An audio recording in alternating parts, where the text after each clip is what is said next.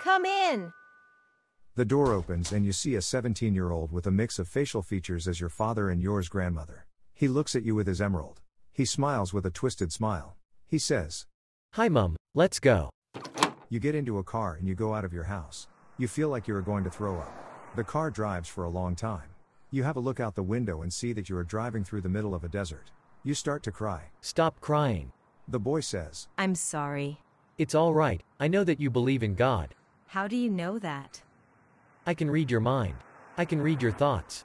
I'm a teleporter. What? I said I'm a teleporter. What do you mean? I can move things from one place to another using my mind. You can do that? Yeah, I'm not really very good at it, but it's not hard. Now, pay attention to my instructions and don't ask me questions until I give you the go ahead. The reason why you have been appointed Prime Minister is for a higher plan. Higher plan? Who is this higher boss? He exists in the shadows and he wants to make you powerful. I'm already powerful.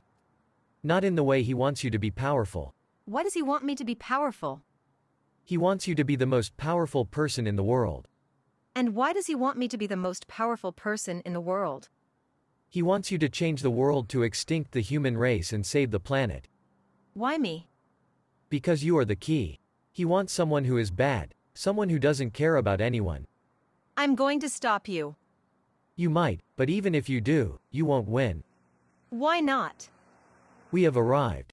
You see through the car window the entrance to a metal bunker inside a sand dune. To be continue in the next episode.